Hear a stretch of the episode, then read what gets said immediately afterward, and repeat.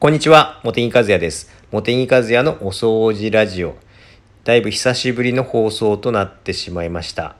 実はですね、スタンド FM でもお掃除ラジオを始めまして、まあ、そっちの方をですね、集中的に放送してまして、ヒマラヤの方がおろそかになってしまったんですけれども、まあ、今後もですね、あの定期的にあのやっていきたいなとは思っているところです。はい。それで今日のお話はですね、あの洗剤がまずとにかくいっぱいありますよね。大手のものからもういろんなメーカーで出してるじゃないですか。でできればあんまり買いたくないですよね。できる限り少ない洗剤の量で家の中の全ての汚れを落とせたらもう節約になるし、まあ、いいじゃないですか。置き場所も省略できますし。ということでそのできるだけ洗剤を少なくする考え方をお話したいなと思うんですね。でそれで一番大切になってくるのはお住まいの汚れを知ることがとても重要でしてあの特殊な汚れを除けばですねお住まいの汚れは3つに分かれるんですよ。1つが酸性汚れで2つ目がですねアルカリ汚れそして最後生き物汚れこの3つに分けられるんですね。で酸性汚れはどんな汚れかというとこの酸性汚れがお家の中のほとんどを占めますね。例えば皮脂汚れあのフローリングとかあとは手を手がペタペタ触れるようなところ皮脂汚れつきますよね。それと油汚れキッチンに多いと思いますけれどもこの2つがですね酸性汚れですね。そしてアルカリ汚れアルカリ汚れは頑固なんですよ。どんな汚れかというとトイレにつく黄ばみ尿石汚れですね。そしてお風呂とかシンクにつく頑固な水垢汚れ。これがアルカリ汚れですね。そして最後生き物汚れはどんなものかというと、まあ、その言葉通り生きている汚れですね。カビとか。カビでも赤カビとか黒カビありますけれども。あとは排水口とかに出る黒ずみとかぬるつきとか、まあ、そういった汚れになりますね。なのでその3つの汚れに合った洗剤を用意すればもう最低3本で済んでしまうんですよ。ただ3本であの掃除するとなるとちょっと無理も出てきますのでプラスアルファ2つ揃えてですね5つあれば大体できるのかなっていうふうな感じなんですよね。で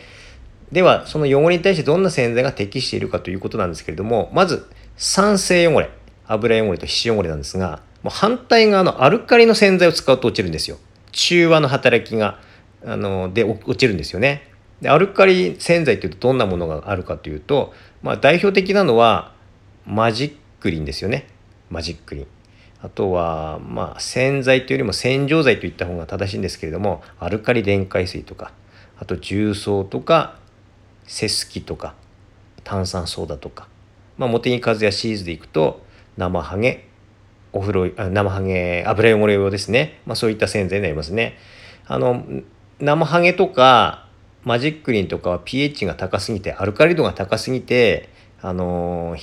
使えない素材が出てきますから、まあ、それを使う場合は水でかなり薄めて使うという形になりますね。だから強い洗剤を用意して水で薄めた方があの油汚れ頑固な時にはあの原液で使ってそして拭き掃除とか皮脂汚れとか手垢を拭く時は薄めで使うっていうことで、まあ、強い洗剤を用意されるというのがいいのかなというふうに思いますね。強いって言ってもその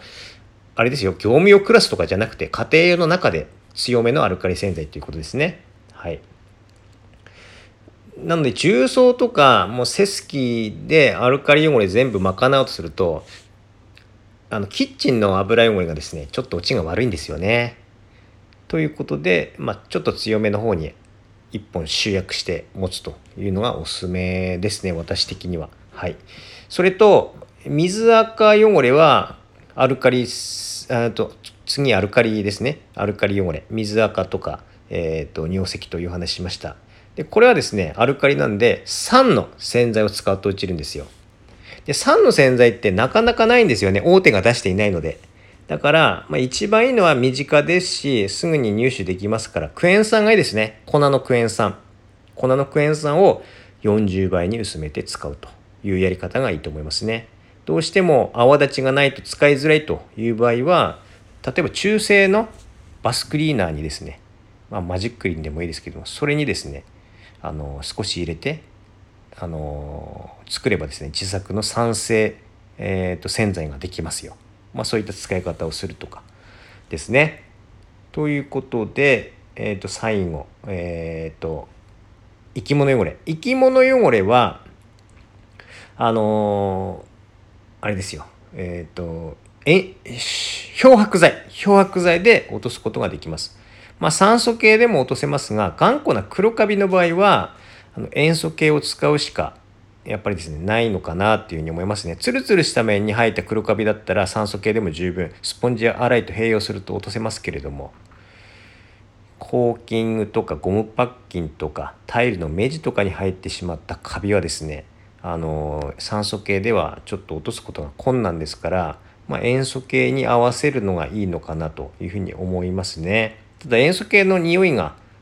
苦手とかっていう場合はですねあとそんな塩素系とか強いものを使いたくないっていう場合は、まあ、酸素系でもいいと思いますね。酸素系でおすすめなのは顔のワイドハイター EX 頑固なシミオという酸素系の漂白剤があるんですよ、まあ、用途は衣類のシミ落としなんですけれどもスプレータイプなんですよね。だからお掃除にもとても重宝します。なので私もですねお掃除に結構使ってるんですけれども、まあ、そういったものがあったりしますね。まあ、塩素系であればやっぱりスプレーに入ってる方が使いやすいので使いやすさ重視だったらスプレータイプの強力カビハイターがおすすめですね。私はカビキラーよりもあの皆さんにおすすめすることが多いんですけれどもその理由は泡の密着力が高いんですよ。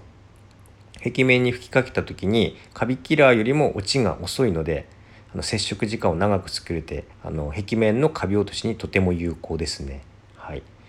それとですね、だから、あの、生き物汚れ用に1本用意するとなると、まあ、塩素系であれば、そのカビキラーが、あ、カビ入った、強力カビ入ったがいいって話しましたが、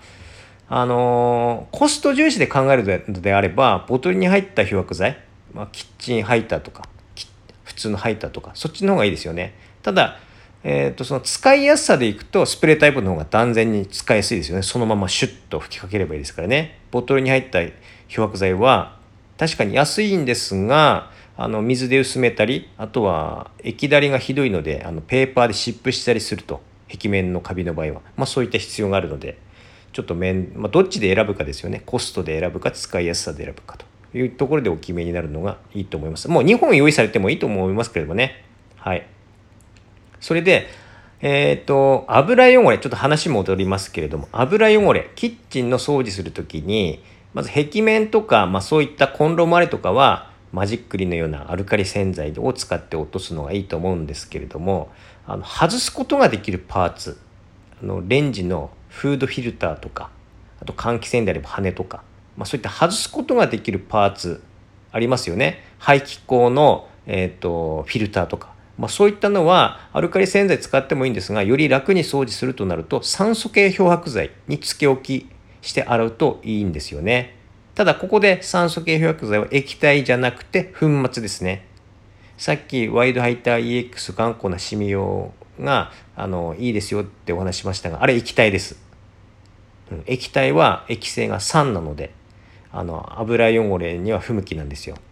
なのであの粉末タイプですね。粉末タイプはアルカリ性なんですよ。弱アルカリですね。だから、えーと、とこう考えるといいですよ。キッチンの掃除するときは外すことができるパーツは酸素系漂白剤につけ置きすると。粉末タイプのですね。そして、えー、っと、外すことができないところとか、外すことができてもつけ置きが困難なもの、例えば清流板とか、まあそういったのはアルカリ洗剤をスプレーして洗った方がいいのかなというふうに思いますね。はい。そして今お伝えしたそれぞれ適した洗剤言いましたね。あの酸性洗剤アルカリ洗剤あと塩素系を2つ持ってたらいいですよということで4種類になりました。でそれ以外のそそれで落ちなかった時にクレンザーを使うといいんですよ。ちょっと時間が足りなくなったので あのこれでおしまいにしたいと思いますが